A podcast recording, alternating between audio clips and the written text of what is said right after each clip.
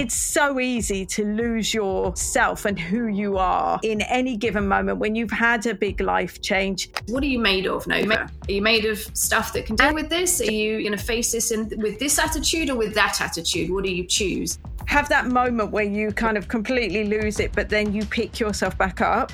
Having done the work on myself, those things can change. They're not permanent and they are not part of me. And I'm excited by that because it was important to me. It's now important for me to like help other people do the same. Have you ever wondered how successful businesses and thought leaders keep landing those big media opportunities and keep the buzz going around what they're up to? It's not just by chance. They're all using the power of storytelling. I'm Nicola J. Rowley, and with over twenty-five years in the media as both a journalist and P R expert, I'm here to help you unlock the story potential for both you and your brand. Everything starts with a story. This is the Power of Storytelling podcast. Well, hello there. It's brilliant to have you with us on this latest episode of The Power of Storytelling. And today I have a fabulous guest with me who I'm really excited about bringing to you because she has one of the most inspirational, I think, stories that there is, because she has been through so much to actually be here with us today. And she's not only one of the U K's leading psychologists and psychotherapists, she not only helps business owners, leaders excel so they become the best version of themselves, but she also runs another business called Wuum, which enables women who are having an identity crisis to be able to find a like-minded community, find support, and actually find themselves again. It's so important. And having been through that whole process myself, um, I completely understand why she is doing what she is doing. Uh, the one and only Nova Cobban. Nova, it is so brilliant to have you here with us today. Thank you for joining us on the podcast. Thank you for having me. Lovely to be here.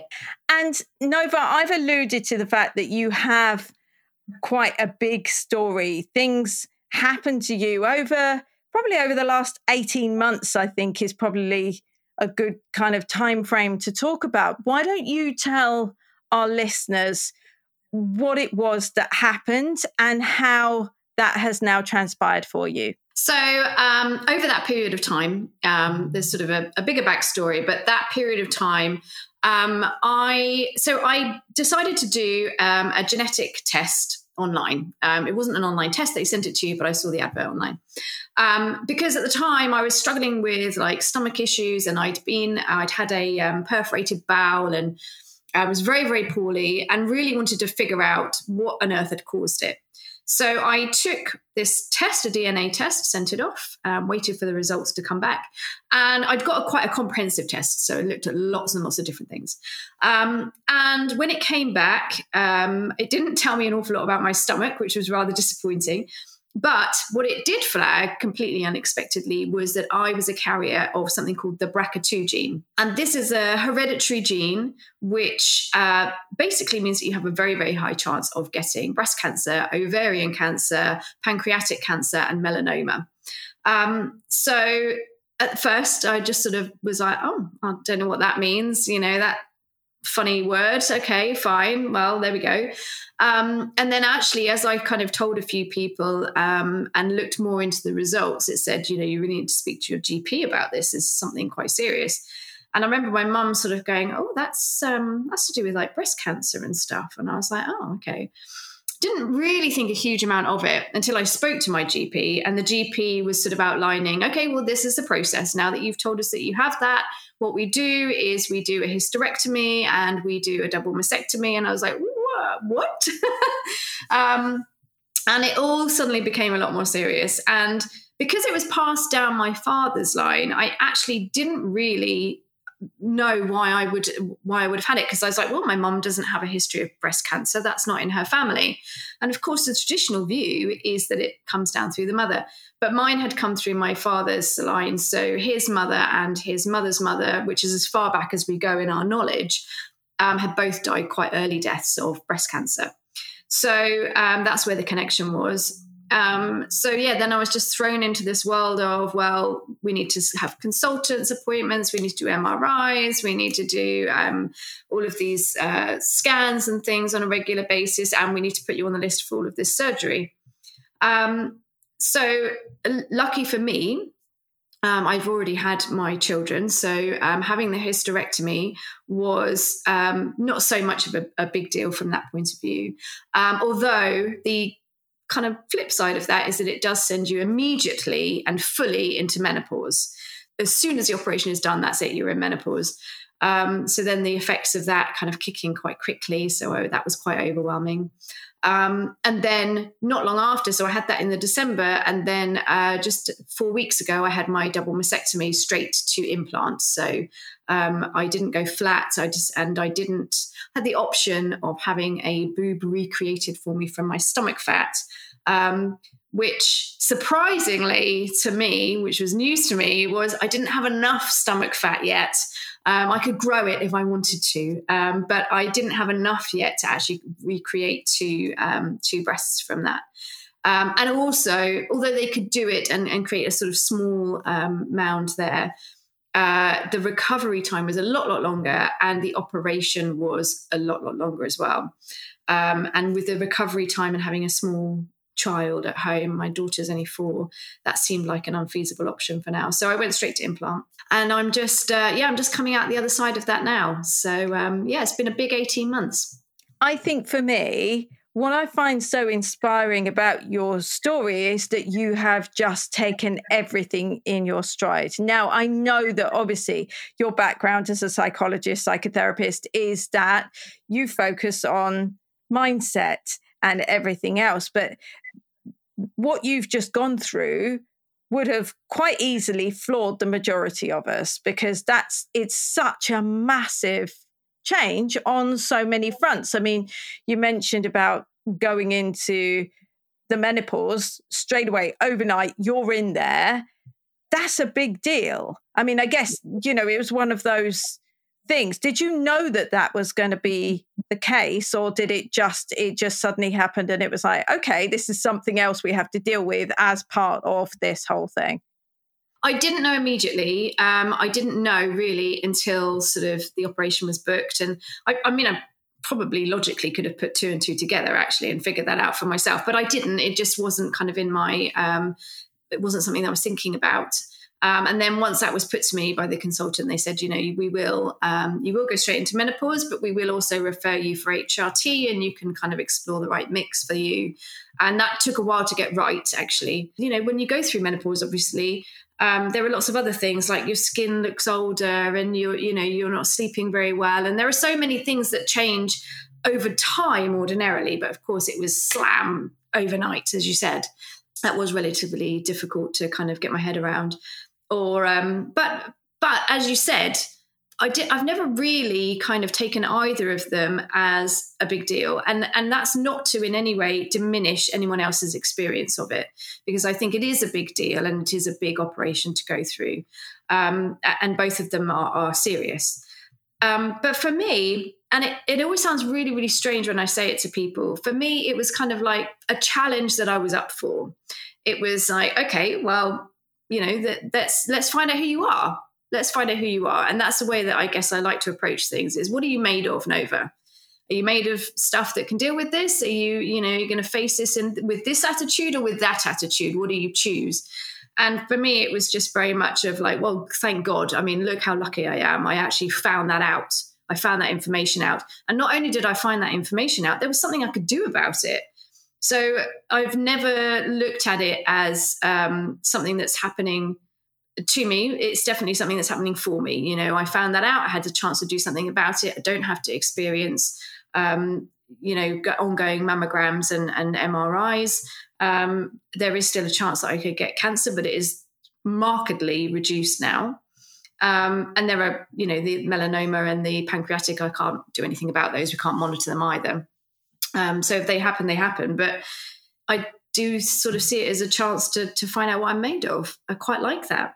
And, but I, it's so inspiring for me to hear that take on something so major, because I think sometimes we can get news and it completely floors us. And there are ways that you can either go forward with things. And this is like anything in life. You can either, okay, have that moment where you kind of completely lose it, but then you pick yourself back up. Or there are people that kind of, they get the news and they dwell in that news and they can't get beyond that news, and then it just consumes them. And I think having known you for that length of time before you had any of your operations, when you'd, you just found out basically the news that you had the B R C A two gene, you were very much, well, I'm just, this is just going to happen. And it's, it, it's just one of those things. I was literally in awe of you, I have to say, because you have literally just faced it like, a, okay, this is a challenge and we're going to go out there and we're going to, you know, embrace every single part of this and every single stage. And I think for me, what I really loved as well is that you actually took people with you on the journey. So you actually were telling your story as you went through. So tell us a little bit about that, because you actually set up an Instagram account, didn't you, so people can follow you through that whole journey. Yeah, I thought it was really important to kind of talk about um, difficult journeys that people go on and the different ways in which you can kind of approach that. Not in any way to sort of be like, oh, this is how you should handle it at all, but just to explore it, just to explore, you know, and I didn't really know how I was going to feel either. You know, I knew the attitude I was going to take, but I didn't know if the reality would be different. You know, I didn't know whether I would wake up after each operation and suddenly feel awful or or, or feel very depressed or uh, or any of those kind of things. And I think, you know, I, I am I'm I had postnatal depression. I you know I had postnatal depression for a year after I had Noah.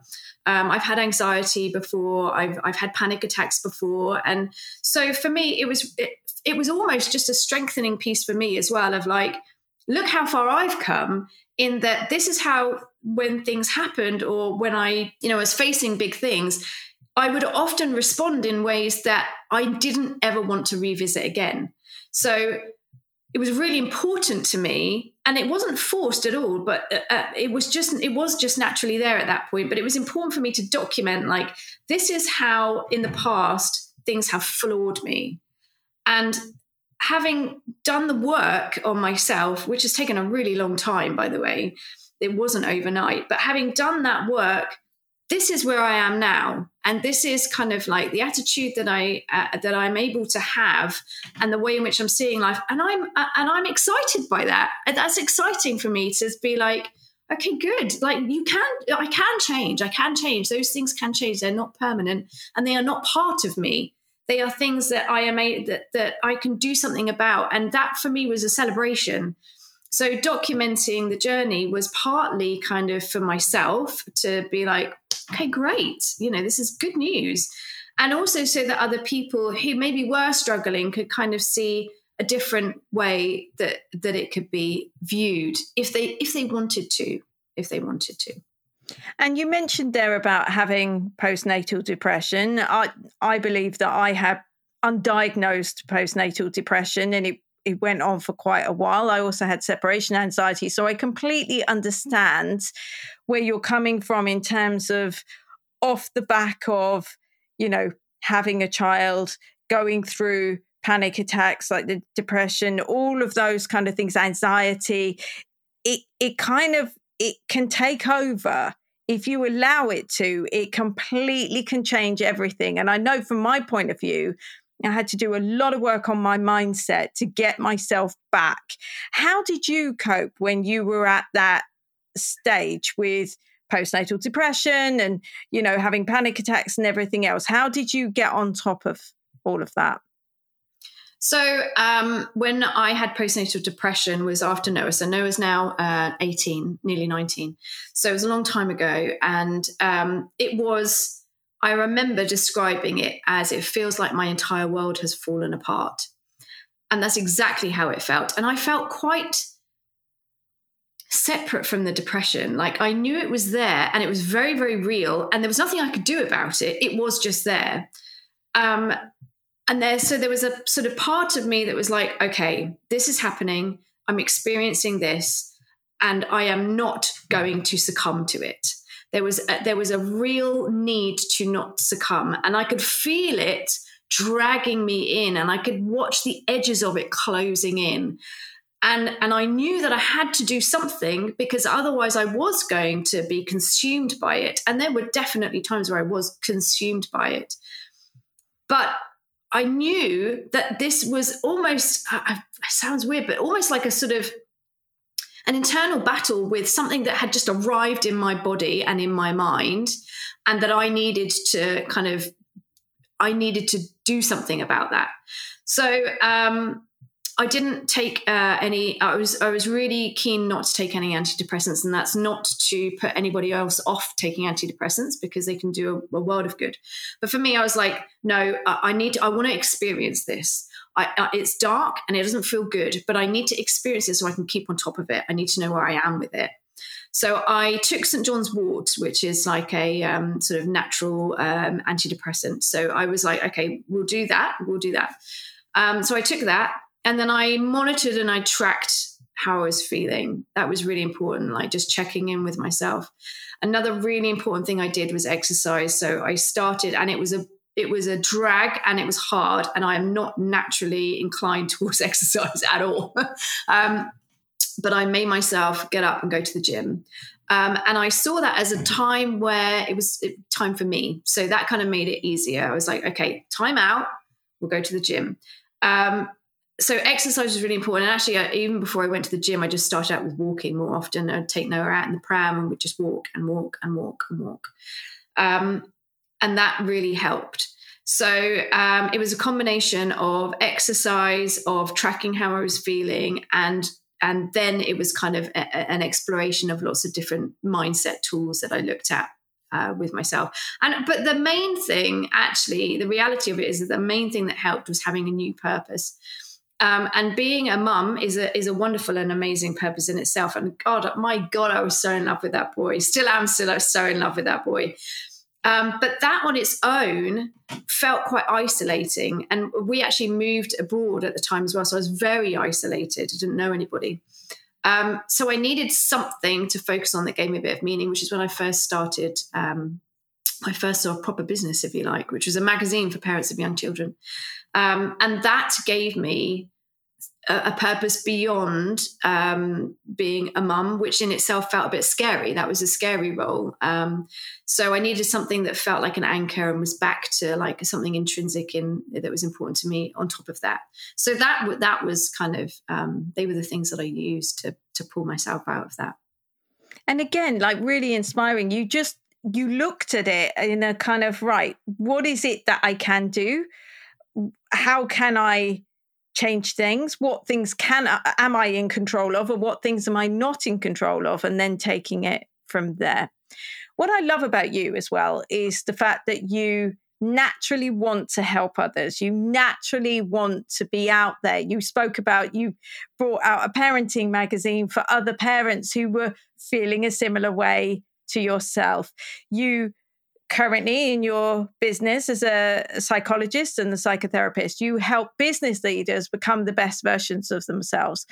And you've set up Wuum as well, which is all about helping women who may have lost their identity. And I know that you and I completely get this one hundred percent, because it's so easy to lose your self and who you are in any given moment when you've had a big life change, whether you're a parent, whether you're a whatever else it is, if you become a mum for the first time or the second time, or, you know, if that postnatal depression happens or whatever else it is, maybe you've had a loss. Maybe that could be a losing your job or a, a family member or someone that's been close to you, and it makes you look at your life again, doesn't it? It makes you kind of question everything. Why are you setting this up, or why have you set this up to support women in the way that you are? You know, it's it it it's all selfish at heart, because actually it's all a quest for it's all the quest for self at the end of the day. And and for me, it's kind of recognizing in the people that I'm working with, okay, this is a common theme. This is coming up a lot. This is happening to a lot of people, and it's happened to me. Therefore, there must be something, there must be some solution. And if I can find the solution, or if I can find a way through, or if I can find the best um, tools, or the best environments, or the, or the best way of doing things, then then that is a good thing. And it's a good thing for me, because I learn new tools at the same time, and, and, and I learn, and I go on a new journey, and I go on a new quest, and I love learning new stuff, and, and I love exploring stuff. So, you know, I wouldn't do it if I didn't love doing it for me as well. Um, so it's, you know, it's not uh, just the case that I like helping other people. That is the case, because everything um, that I've ever loved is connected to that. But it starts with, you know, I'm just exploring myself. Um, So Wuum has kind of come out of all of these like hundreds of hours of client sessions with people where they are experiencing a lack of meaning and a lack of purpose and a lack of direction, and then getting very stuck and feeling like a failure. And they're not a failure. They're often uh, nearly always very, very successful people, but feeling this just this intrinsic sense of like, is this it? Is there, is there anything more to life? And and I feel like I've, you know, got to a point where I'm stuck, or I'm bored, or I'm, I don't know who I am, or I've been so entrenched in this version of my life that going into something else feels incredibly scary. And I think many of us get there, like many of us get to that point, and probably several times in our lives as well. And I thought, well, this is the, your identity and who you are, I think, is becoming more important in the world now than ever. Um, because we're so, uh, you know, I don't want to go on a rant, but we're so sort of pulled by the images of other people and what they're doing and how they're doing, that it's easy to lose yourself in that, or feel like you failed in some way. And I think that's very damaging uh, for a society at large, globally. You know, that's that's a that's a problem that we face.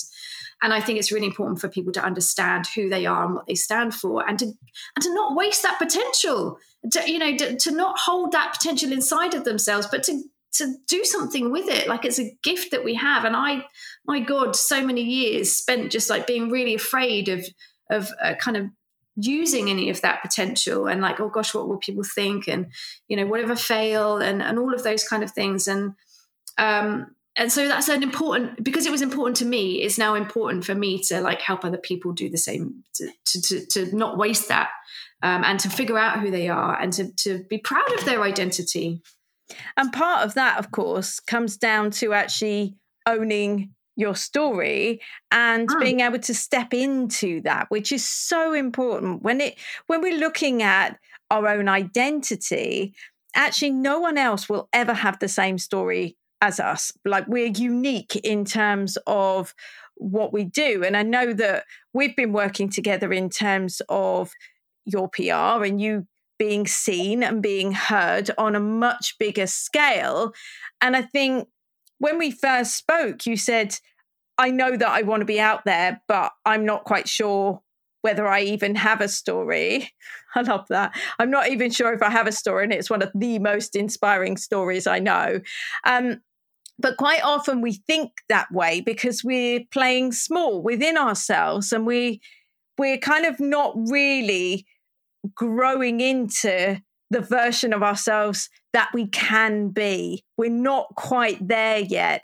And for you, in terms of that owning your story, did that help you as well? Like, really understand like all of the stages that you were going through, especially over the last kind of couple of years, where you're kind of seeing that actually I, I do have lots to offer here.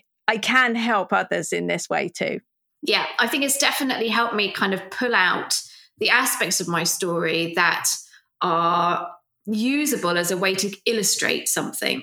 Um, and I always think it's quite important not to over-identify with your story. I think you can become quite stuck if you don't allow your story to evolve. And I think that what doing doing the work with you has done has actually kind of shown me how the story has evolved and allowed it to continue to evolve, so that it's not just stuck on like, this is who I am and this is my past and this is my story of the past and and I'm done. That that is continuing to evolve, and your story is weaving as we speak. And so for me, it's definitely been very useful of like, okay, first of all, this is how my story can be useful to other people, and telling it could be helpful to other people. But also, here is where it's going next. And here is how it's going to continue to evolve. And here is how we don't remain stuck in the story and the narrative, but we allow that narrative to grow as we grow. Yeah, completely. I think it's so important that your story continues, because we don't just have a, okay, here's three, four chapters, and that's the end of the book. The book continues all the time that we're here, and we're growing and we're expanding and we're impacting others through what it is that we're doing. Nova, if you have one hope for Wuum, what would it be that it goes on to achieve? I would love it if it became a sanctuary where people come to be able to rebirth their identity. And that women are find a place there where it's okay to share all of the stuff that's happened up until now and how they're really feeling, not how they want to people to think that they're feeling. And that from that place, we don't get stuck there. We actually go from the womb back out into the world again. And from that, you know, birthing from the womb out into the world again, that we actually rebirth our story, rewrite our story. And and I would love that to, to continue to grow and, and to continue to scale um, so it can help more people do that. Amazing. And do you feel now that you have had the second operation, you've had the mastectomy, that actually that is part of your rebirthing story, like that you You've had this big thing happen to you, but actually now you're back out there in the world and you're going forward, and you're able, as a result of doing everything, to, to be able to inspire others in the way that you are? It's definitely a case of, well, a few things really. I suppose firstly, it's kind of reduced that uh, risk. So it, it kind of gives you a bit of freedom to be like, okay, that's not something I need to worry about now. So that's good. That's done. Um, And I think there is a sense of before and after, um, and this is who I am now. So, I, yeah, I think it has been a rebirth of sorts, because it just increases your resilience every time as well. You know, it's like, well, I've dealt with that, so why are we worried about this? And um, and it just helps you, I think it helps you get rid of the fear as well. It's sort of like, well, what's the worst that's going to happen? Like nothing really, um, for most things, for most things. Um, so yeah, it, it's been it's been good to go through that and show myself that well, everything's fine. Has it shifted your perception of things, so you worry less about the little things? I think that has been a natural consequence of it for sure. I'm not sure that I've consciously um, delved into it, but I think there's definitely a kind of um, yeah. I think I think there is a sense of that for sure, um, and I think. I, I stopped worrying about the little things as soon as I realized that the mission was bigger than the little things that were going to get in the way of the mission. I think that was probably um, really helpful. And working with you has helped with that as well, just to kind of hone that mission, understand that mission, tell that mission. Um, and then that becomes like your, your compass. Um, and then the little things don't matter. And of course, the story, your story, your personal story is part of that why behind the mission. So all of it kind of comes together and becomes more important than than the other things that might get in the way or that used to get in the way. Yeah, absolutely. Nova, it's been brilliant to have you with us.